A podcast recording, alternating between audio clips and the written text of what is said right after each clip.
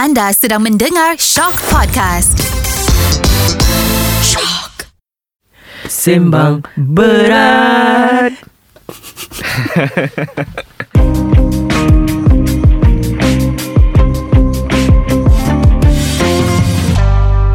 Selamat datang ke episod yang baru Podcast Sembang Berat. Bersama saya Alif dan saya Zul. Yes. Yeah. Okay, I just want to say lah, kalau you dengar podcast ni, thank you so much for listening. Yes, you know, betul. There's more to come. Banyak lagi akan datang dengan ramai lagi guest daripada different field. Oh, yes. Different field of creative yes, and arts. Exactly. Okay, for today, Zul, boleh tak you pandang-pandang macam tease sikit lah siapa guest kita ni? Actually, dia ni a friend of mine, like old friend lah. Tapi kita still keep in touch, and nama dia is Naqib J. Yeah, welcome Naqib J to the show. Terus kita buat tu. So basically dia buat fotografi, tapi fotografi dia macam unik gila. I dah pernah nampak lah, tapi the way dia elaborate the colour is quite. Itu Zul, kita bagi dia cerita. Kita bagi sneak peek sikit lah. Okay. Say hi Naqib. Okay, hi everyone. Hi. Yeah, thank you for having me here. So like, yeah, I shall introduce myself. So my name is Naqib Jamaluddin. So like, J stands for Jamaluddin lah. So I'm a junior art director, I'm a photographer, and also a graphic designer. Mainly I do ads, I do storytelling, and on the side, yeah, it's more of a passion initiative. There's photography lah. So I believe that I'm here is about my journey as a creative individual lah. Yeah. All-rounder bro. Graphic designer, storyteller, photographer. So you mentioned tadi about your passion towards photography. I want to know, I think we all want to know how it all started. Macam mana from the moment it began until now? Can you tell us your story on that? Basically all started, you as a kid kan, you like to draw kan, suka lukis apa semua kan. By right, bila dapat masuk to the art school, which is UiTM in Lendu. So ada shout out to yeah, betul. I think kita semua from Lendu kan. Oh my god, it's so coincidentally shout out Lendu Fornia. So basically from there ada a bit of interest in drawing, you know, and then designing. Tapi on the side of course ada photography lah. So photography tu is just macam ways to execute your art but in a different kind of process lah. Macam mana boleh terlahirnya photography punya interest tu is back then in study times lah. I used to tak gambar sekolah apa semua, dah selalu lah. Tapi macam, you know, it's just a small Lumix camera kan. So like nothing classic. So like nothing proper. It's not even DSLR, it's not mirrorless ke apa kan. Yeah, and then back then like all these kids, they have proper lenses apa kan. Yeah, so like we all started with something kan. So bila masuk belajar tu, then I did have a proper camera. From there, dealing with art and design is all about exploring, experimenting your process, your creative thoughts, and then you execute it later kan. So like one of the process is through photography lah. So basically it all started macam upload biasa je dekat Instagram, tapi macam sikit-sikit tu dia macam ada a slight demand tau. So from there you know that people want new things. From there like, oh okay, like hey, like I think I can start doing more of this. Bila you mention demand, right? Okay, so when you post pictures on Instagram, so orang tengok, your friends tengok, or like someone yang you tak kenal pun, strangers lah tengok, right? Bila you mention demand in terms of like macam like, do they leave comments on your picture? Macam like, hey, we want more of this ke? Ataupun DM ke? Macam mana? Okay, so basically, yeah, I was back to ground zero lah. Memang nobody lah back then kan. So like demand, meaning to say as in like there's engagement lah. So like all started with that. So back then in Lendu, Melaka kan. So Melaka, as everyone knows, is very hot kan. So like when it's very hot, you get this iconic blue sky. It's always blue. It's always clear. It's always blue. And coincidentally, like my favorite colour is blue. I think back in one of the semesters kot. So that's this photography punya subject. I have all these rejected photos where most of them are in the blue sky as the canvas lah. And then there's like subject, tak kisah lah, there's a tower, layang-layang ke. The rejected photos lah, because like it's not suitable for the assignment kan. Because to my eyes it looks good, tapi assignment tak accept kan. So like doesn't mean like you cannot use that photo kan. So that's where I try to upload through social media, which is Instagram. And then that's where all these people come to me and say like, hey, you should do more, especially in minimalism and colour play. To continue from there, being a student last time, money is an issue kan. experience. Yeah, betul. Yeah, I guess we all struggle with that kan. Even after study. Yeah. Betul. Itu pun betul juga. Student is the crucial time kan. Yeah, exactly. You know, people with on PTs and stuff. Okay, so benda tu kan like basically what I told you is outside punya shots kan. Yeah. So like okay, in order for you to continue, so you need to do something. You cannot just stop there. So you need to like read the rules sikit. Back then lah, design students they have like this mounting boards. And then mounting boards ni dia banyak colour juga. So coincidentally ada that light blue punya colour. Memang dia jual blue tu je. Dia tak jual blue lain. Dia ada like all this yellow, red apa semua, tapi dia ada that blue. Was it like a baby blue? Yes. Right? Yes. So basically Naqib tengah ceritakan sekarang tentang di mana asal datangnya blue tu lah. Yeah, betul. I see. Macam mana terlahirnya the signature colour of blue tu lah. I see. Yeah. So I started to get all my stuff in my room ke apa ke, kat dapur ke apa ke. So you use it as a subject matter tau. Oh, lighting pun tak ada time tu. So you really depending on the sunlight, on natural sunlight. And then if it's not good, dia tak high key enough, then I'll just delay the photoshoot. So back then was very limited lah the creative process. It's actually interesting tau, sebab back then waktu kita study dulu, kita nampak like semua orang kalau execute something creative mesti dorang nak like lukis ataupun illustrate something tau. And then come this guy, dia ambil gambar tau. And dia buat art form lah. So macam nice tu. Like to my understanding, like apa yang Naqib cerita, it's more of macam flat lay kan. Contoh lah, because he started with the mounting board, right? And then you place the stuff on the mounting board, and then so you ambil daripada atas lah, flat lay, right? Yes. It's nice because like macam when I got my certificate photography, because I mean, I'm not from art and design punya course tau, tapi I minat gila tau, photography juga. Tapi in my case, my flat lay punya face lambat sikit tau. I prefer ni just nak storytelling. I tengok America's Next Top Model.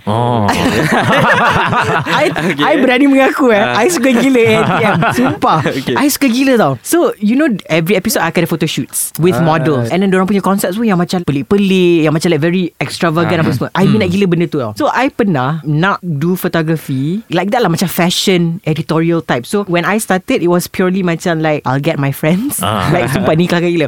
I'll get my friends macam jom lah kita drive to Putrajaya, ambil gambar. Aku lah photographer, my friends akan be the model and stuff like that. So I started with humans, not like macam flat lay semua. Macam objects macam lama sikit baru I try flat lay, and then oh I like it. Very interesting eh. Yeah, but like back then kan, your camera DSLR, your first DSLR brand apa tu? Canon 70D lah. Oh, you team Canon? Maybe not longer because it's very expensive. I Nikon bro. Oh, Nikon. I okay, Nikon bro. My first DSLR was Nikon F berapa tah, film film. Gigi tak gigi, aku dengar tak ada duit. Cari film. Kodak lah. Ambil gambar. Lepas tu time tu macam tak reti lagi apa semua kan, sebab tak ada duit kan. Tu stress. Lepas tu minta lah my parents macam boleh tak bagi yang digital punya lah apa semua. So dapat lah Nikon lah. Tapi I memang all the way Nikon, all the way. And my most, I know ni cliche gila lah, tapi my most favourite lens of course lah 50mm. Oh, kau nampak tak aku lens basic macam mana kan? 50mm ya Allah. 50mm is it yang macam boleh bokeh belakang? Exactly. Yes.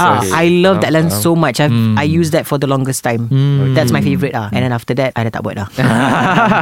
But in your case macam like in terms of like your equipment wise like what's your favourite, or you know, you have a preferences ke macam mana? Now after passing all those processes and years, you know, macam kita pun dah kerja sikit apa semua kan, quite simple. So I only have like my backdrop, which is dia sometimes macam colour paper and mounting board. Itu for the indoor punya lah. And then like equipment is just like still using the same camera, might be shifting to Sony lah later lah. Ada strobe, lighting strobe and reflectors. It's actually more on the props lah, because like when you do flat lays kan, like you need a lot of all these like tiny punya subjects kan.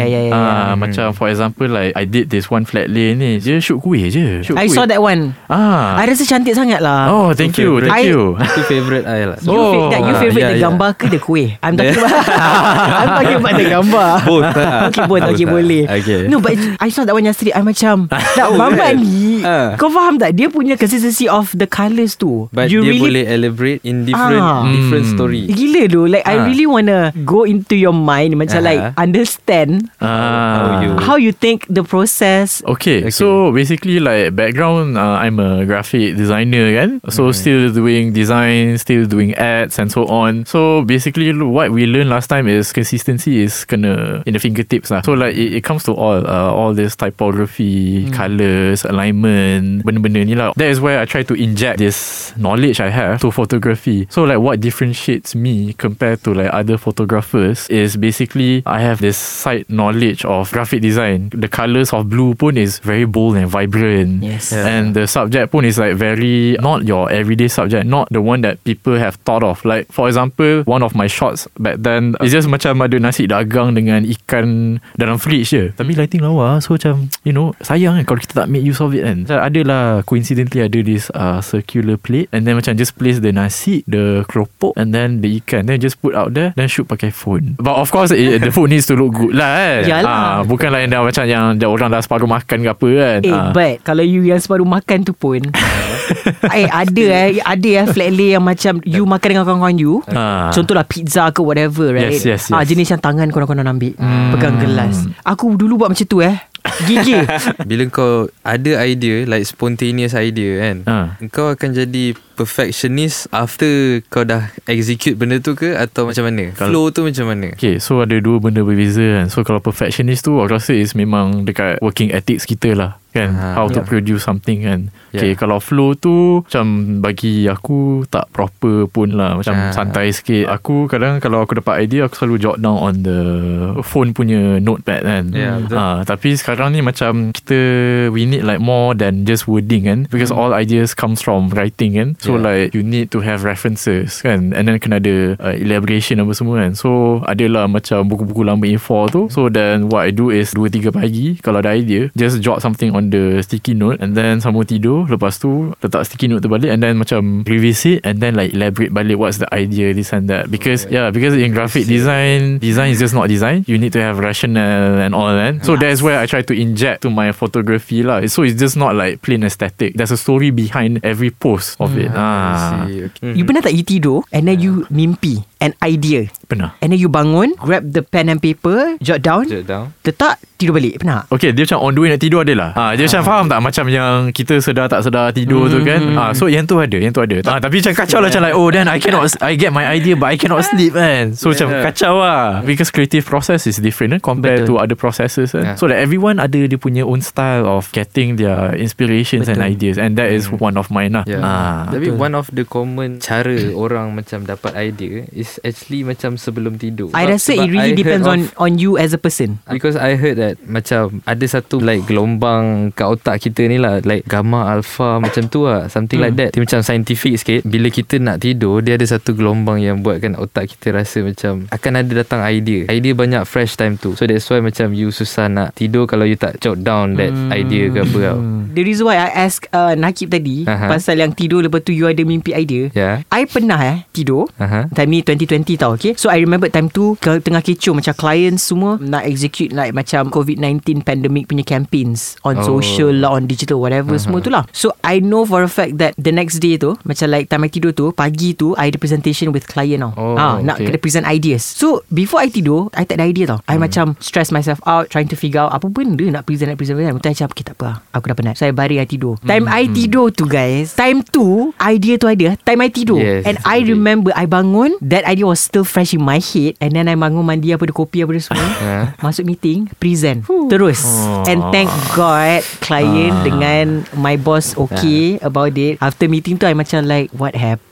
Because benda tu dalam mimpi. And I ingat apa benda I present apa semua dalam mimpi tu. I know apa that's semua. Really good lah. Tapi it doesn't come often lah. Dia macam kalau tiba-tiba tu macam pop tiba-tiba nanti mula macam tu. Tapi most of the time macam you jugalah, macam korang before tidur time dah baring, time tu tiba-tiba rasa nak buat music. Elok dah baring, terus bangun duduk buatlah music kat pakai phone tengah-tengah malam tu, tulis lirik. Selepas tu bila inspiration tu dah tak ada, okay sleepy time, tidur balik.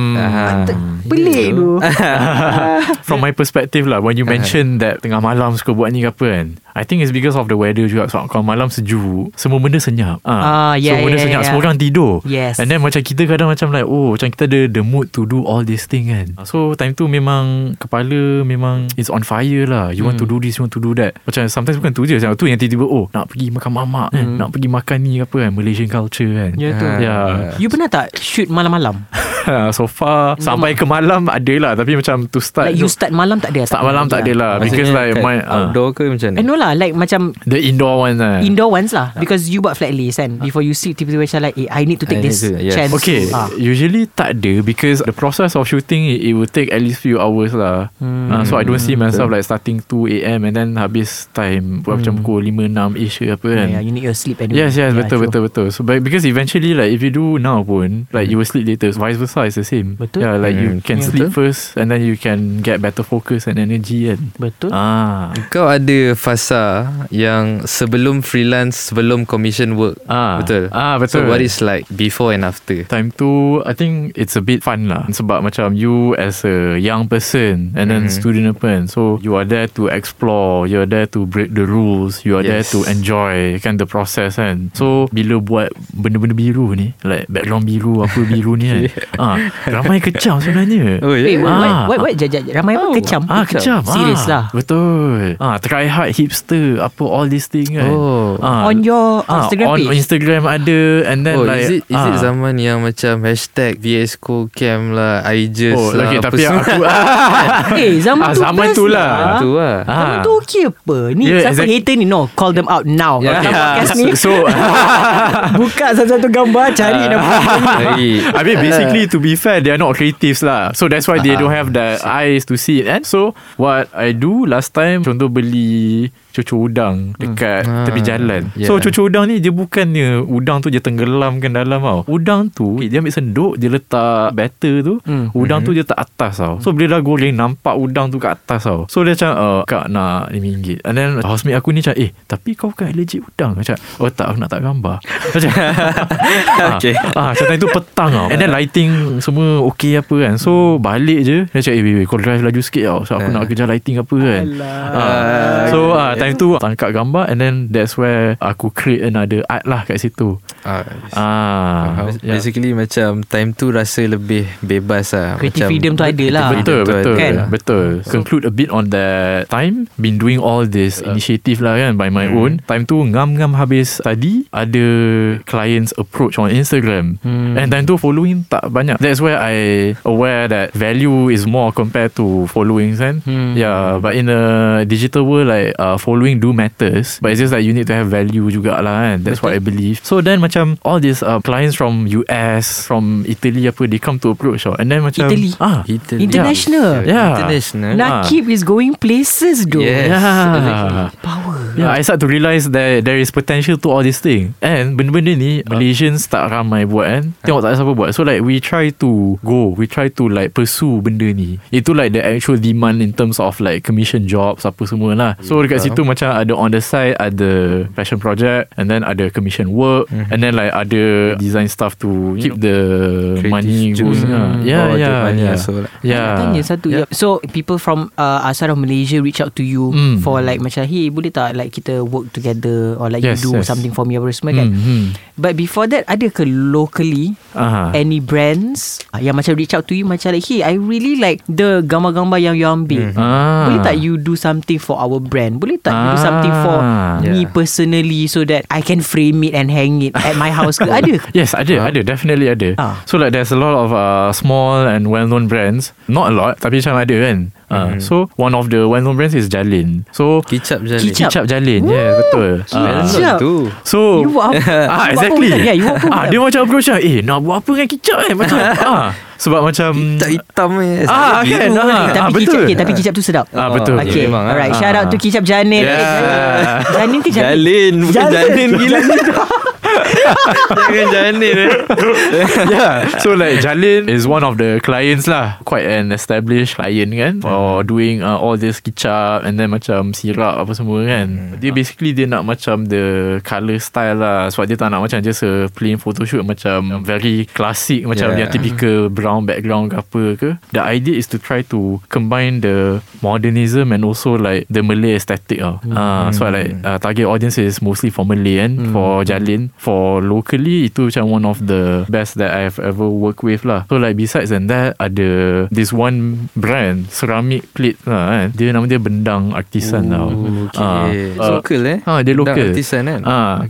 Tak silap like they have like two founders if I'm not mistaken. So one of it dia daripada UiTM Alur Gajah juga, belajar ceramik. So I think it's not in our time, it's yang lagi lama punya. So diorang ada ceramik lah time tu lah. So then macam diorang approach, usually we just just shoot our plates macam tu je, like letak atas lantai or letak atas table and dah tu je. For upcoming raya kan, so we want something, you know. So dia ada like this one collection, it's called Spellbound now. So like the theme is about something that is mesmerizing, magical, and so raya kan, raya. So kita nak something special for raya. Betul. So what I propose is macam okay, so like you know, pinggan dia macam okay, it looks color biasa macam tu je, tak ada corak apa, tak ada. So macam what I propose is, so what if like kita bentukkan the plates tu macam floating around, macam bulan lah. So dia macam emphasize it kan. You boleh tengok dekat sini sekejap. I rasa you nampak. I nampak. Ya, yeah. Best gila. Bulan bulan So macam from there engagement got really good for the brand. So like the importance of doing this is just not to shop sendiri kan. So like from their side as a brand, they got good engagement juga. So that's where you know that you exceed expectation lah. You and the client meet somewhere in the middle with your craft, your work, yes, with whatever that they want, whatever the brief is. Korang meet somewhere in the middle, and then that's when you create something yang macam like magical lah. Betul. Because I saw the picture. Betul. Thank you. But I really I really like your thought process tu. Faham tak? Maksudnya you tak simply just ambil gambar cik apa, betul edit diri, okay dah, that's it. You have your own process. That's like story to it kan. Exactly. You have at least a story to tell people lah, macam oh, this is how I shot this. Bukan je macam simply macam like oh, I walk around, take picture, pop dapat. Tak ada. Ada je orang yang bernasib baik macam itu gambar cantik kan. But dalam banyak-banyak macam your process of looking for inspiration, getting inspiration from, tak kisahlah from other people ke ataupun your own research ke apa kan. Do you have that one moment yang macam you ada creative block, yang macam you tengah nak buat something ni, and then tiba-tiba in your head, in your mind terus macam blank. You can't think of anything. You tak boleh nak even proceed into the next step. Pernah tak? Pernah.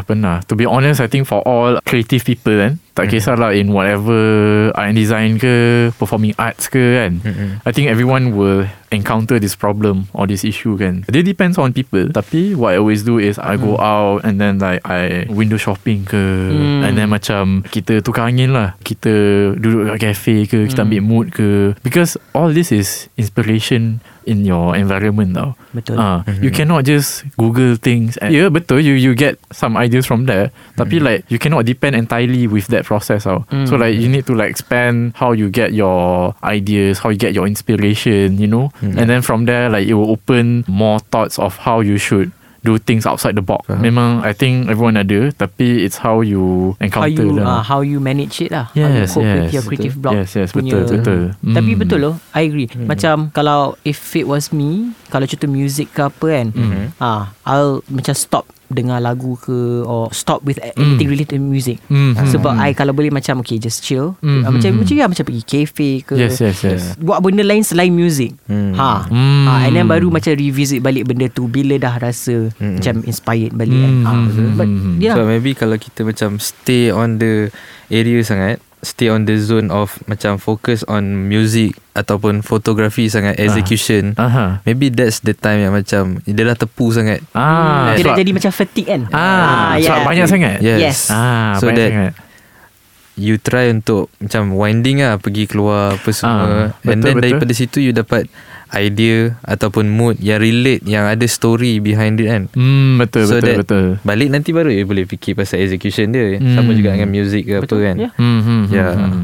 Betul. So I think like one of the ways pun is, you know, doing photography kan. So semua benda digital sekarang, shoot dekat phone pun gambar lawa. Betul tak? And then pakai app apa-apa pun, Lightroom ke apa dah, you know, lawa kan. Alah, kalau tak pakai app pun dah okey kan. Dah okey kan. So like sometimes I try to do the traditional way. So I shoot films ke apa kan. Ya, memang films sekarang mahal kan. Macam one roll 50. Yes. And then macam cuci berapa, and then nak keluar tu berapa lagi kan. For one roll.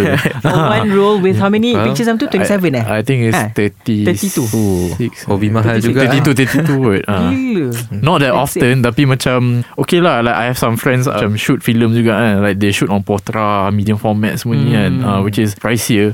But over there you have like influencers tau. So like from friends and colleagues, and this is all very important tau, to keep you in track, to not let you burn out and then macam lose your momentum.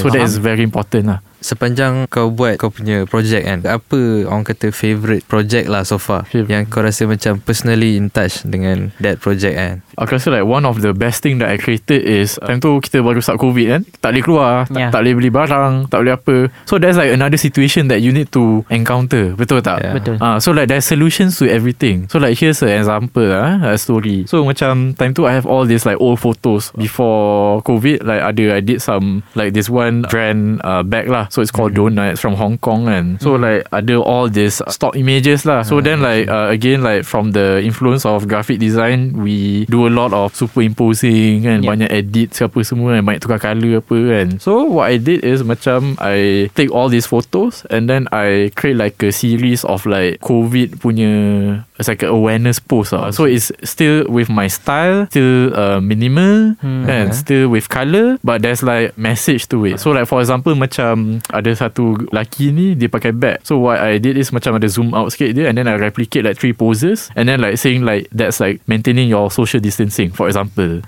So like that's one of my favourite piece. The latest one it will be like the kuih flat lay lah. That one is very unexpected, zero planning. Nampak apam je, nampak macam oh cik berapa ni kan, then mahal sikit lah apam dia, tapi macam tapi macam kita just nak tak ramai investment. Betul, investment just for a photo. Yes, betul. And then time tu macam I have zero expectation now. And then what I did is I did a flat lay and then buat a series juga. So like macam first ni ada this pose, second ada pose ni apa, and then like I try to elaborate macam like rubber band ni pakai untuk apa, label guna typography kan, very like ad style lah kan. Because like I don't have much following on my account, but I do have all these people from the US, from Germany, all, and then from India apa semua ni kan. So I always caution with what I post lah.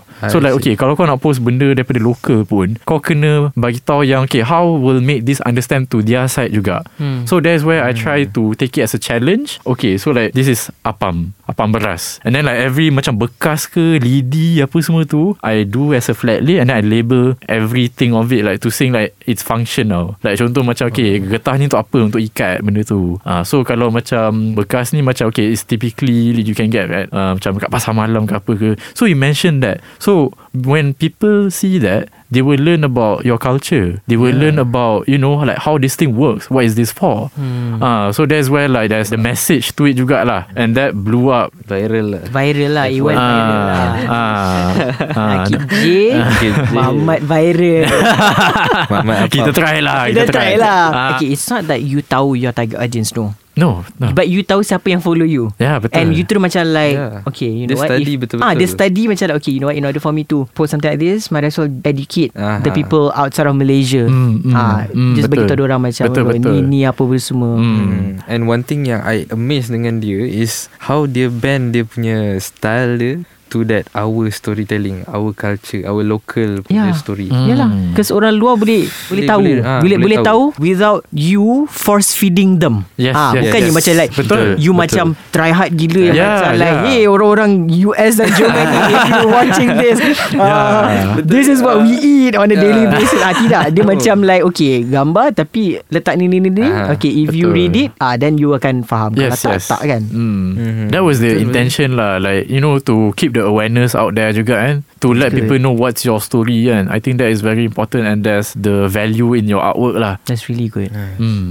So you've worked with few brands before this. You've worked with let's say maybe a few individuals ke before this kan. Yeah.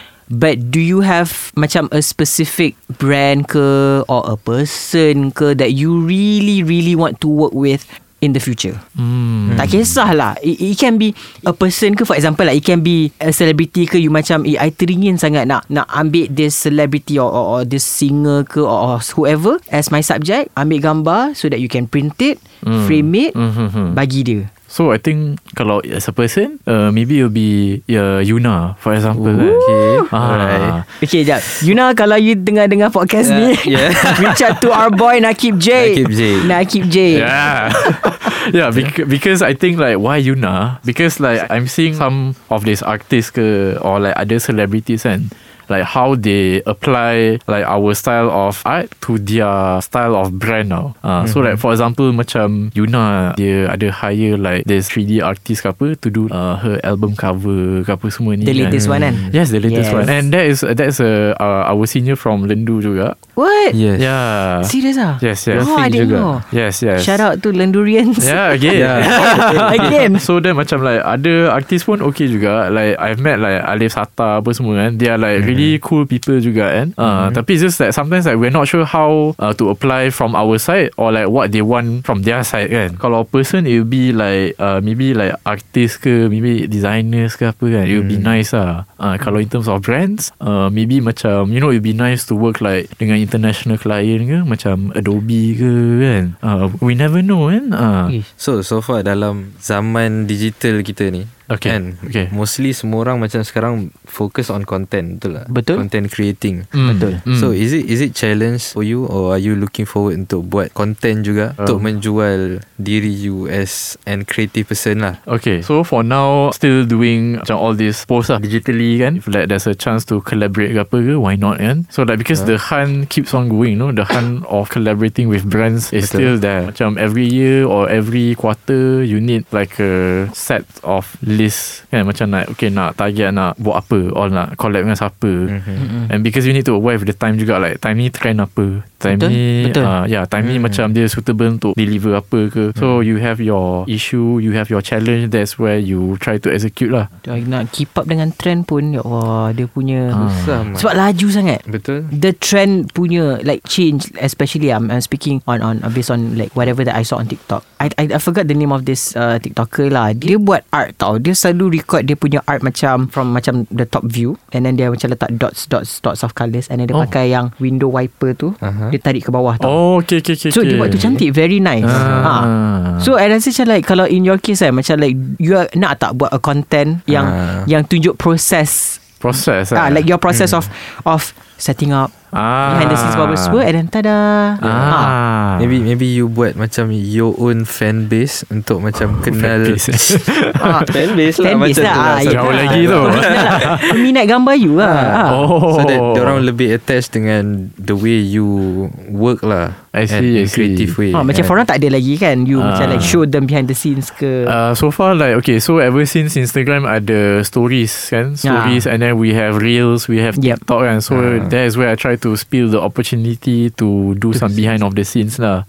They're not detailed because it's reels kan. Betul. So tapi macam ada lah macam you know a sneak peek of how I do the rough setup. You know you don't need like a big studio ke, big lighting apa, kamera mahal ni apa. No, sometimes you just need like a camera and then like a setup and a good subject, then you are good to go. So like that's where yang the BTS part is usually dekat TikTok ke. And dekat Instagram pun macam true stories or reels ke.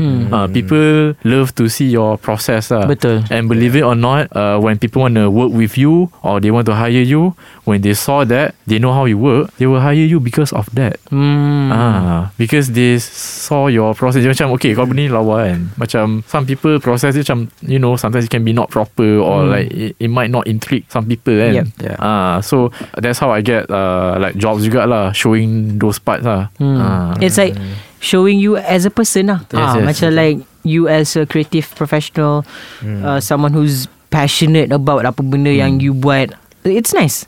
It's nice. Kalau contoh lah ada apa nama ni, orang-orang muda macam baru nak start photography for example, tapi dia tak ada kamera yang mahal ke apa. Do you think like with just their phones they can do something as amazing as like what you did? Okay. Boleh kan? I think okay, this is a very popular question lah. So like this kind of question they tend to ask to all these Instagrammers ke, content creators ke apa kan. So as you know that a lot of people on TikTok ke Instagram kan, mostly they just use their phone. Diorang tak ada, I mean sure you can have a proper camera equipment semua kan. Tapi macam what I'm trying to say here is you can start with anything kan. And tipulah sekarang tak ada siapa ada phone kan. I think budak sekolah sekarang pun dah pakai iPhone kan. iPhone lagi canggih daripada kita punya. Baru daripada you punya. Daripada Zul punya. Ni second. Alah jangan. Ni baru. Ni letak kat museum. Tapi tapi dia masih berpotensi. Masih. Yeah, betul. Ya. So dia macam, this is a very popular question where they think this is very limiting. Like I only have this. I cannot do this apa. No. You need to throw off that mentality. So macam like I think like other of my Instagram friends and like I think like one of them is Huckster Rice, and then the wife is Moxwa. So like they are both graphic designer background juga. So then now they doing this on the side. They are like a really cool couple lah. They dah like a family and all lah, but they are still doing this and they collaborated with many bigger brands, you know, and they make it happen and they just shoot dinding dia. So like that is like even more limiting like and then like the goal is always to find like dinding yang colourful dekat Malaysia initially. So like they travel just Malaysia and so, dia cari dinding yang yang tak semestinya colourful tapi macam you know like clean and then ada pattern, you know. Tapi like how you make it like commercialise benda tu So like back then when student times I was really impressed kan. So I tend to meet them juga once in a while and sometimes like we share opinions about how this we can expand the process ke apa semua kan. Then like what we want to do later, like how we want to leave our legacy, all this thing. So like everything is in like the long term plan. They just shoot with phones they just shoot with iPhones dia dah macam like they collaborated with Adobe lah apalah semua banyak. So like a lot of like really cool brands dah reach out to them kan. I think dapat to prove yang macam like you don't need expensive equipments to create something. Yes. Yeah. And I think this is the living proof. This is one of the living proof lah. Naqib J. Naqib J. Sebelum dia collaborate dengan Yuna. Ke LA. Ke LA. So kita kena betul-betul cherish dia. Nampak tak? But no, serious. Like you really like doing a really good job with your photos. You. It's really nice. Thank you. And me and Zoom macam when we wanted to like invite you in this podcast pun kita tengok your gambar pun macam like okay right, memang this guy memang fit guest punya bill lah macam tu kan. And genuinely lah macam I boleh katakan macam aku dulu lebih interest into different kind of art lah, tapi when it comes to photography like you are one of the person yang I look up to since study lagi.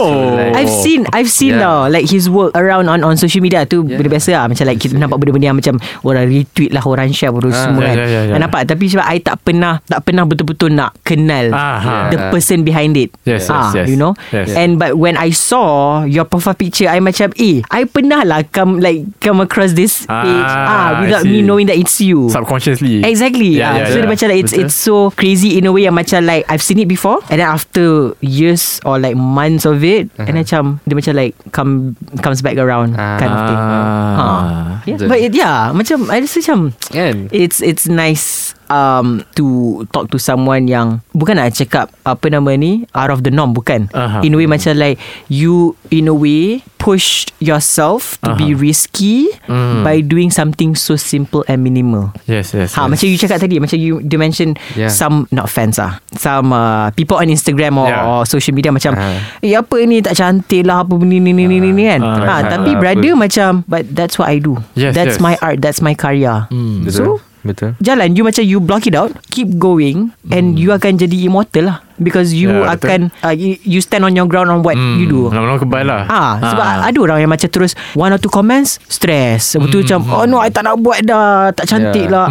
But you macam no terus I don't care. Terus jalan. I'm gonna keep going. I believe in what I like, what I do. Jalan. So keep going. Teruskan. Thank you. Okay. Will do. Okay, so I think before we end this episode, why don't you share with everyone like where dorang boleh find you on Instagram ke, Twitter ke, Facebook ke? Okay. Yeah, I mean your socials For the time being, I am being active on Instagram and Twitter for now lah. Yeah, so it's by the Instagram handle Naqib NAQIBJ. Yeah, so boleh find me over there. You know, you can have a look like what I do. Can shoot the DM ke, and then like we can work something out. Yeah, right. Nampak relax.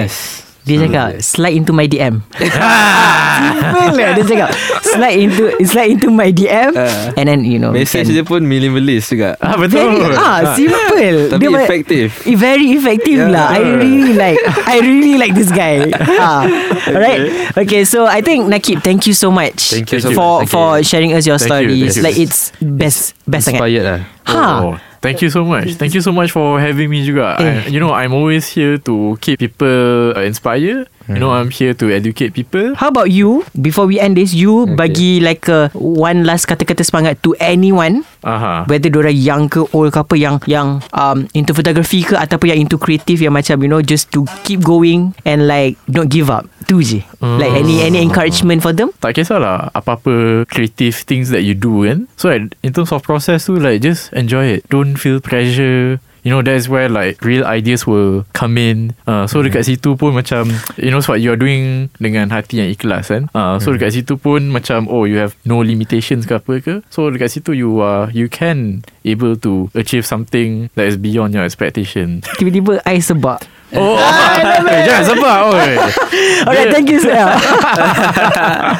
So I guess thank you so much Naqib for being here again. And thank you everyone for listening to Podcast Sembang Ber-ART. Nama saya Alif. Dan saya Zul. Dan jumpa lagi di episod yang akan datang. Bye.